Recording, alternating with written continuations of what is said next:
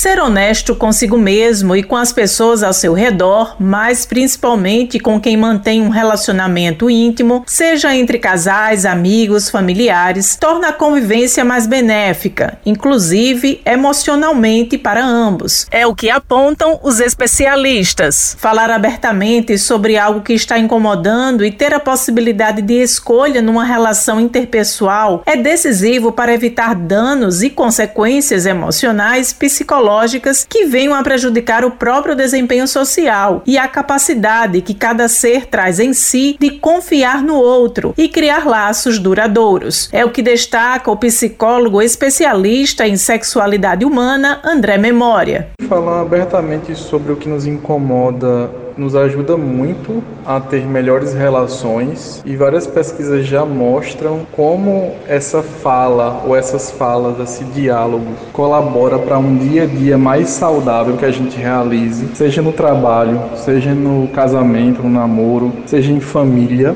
Então, sempre que a gente puder, de forma respeitosa, de forma que a gente entenda um pouco o lado do outro também, expressar o que nos incomoda faz com que a gente literalmente tire um peso das costas muitas vezes, e isso colabore muito com a nossa rotina, com a rotina mais equilibrada, né? Mais de mais bem-estar, mais qualidade de vida. Várias pesquisas já mostram isso. Ele também esclareceu sobre o que se deve entender por responsabilidade afetiva e como as relações precisam ser construídas em prol do bem-estar de todos. A responsabilidade afetiva, em poucas palavras, é quando a gente tenta compreender o outro lado da história e a gente respeita também os nossos sentimentos, as nossas ações, o que nós vamos fazer naquela relação como eu falei anteriormente, em qualquer tipo de relação, trabalho, casa, família, casamento, namoro. E a gente trabalha muito a empatia,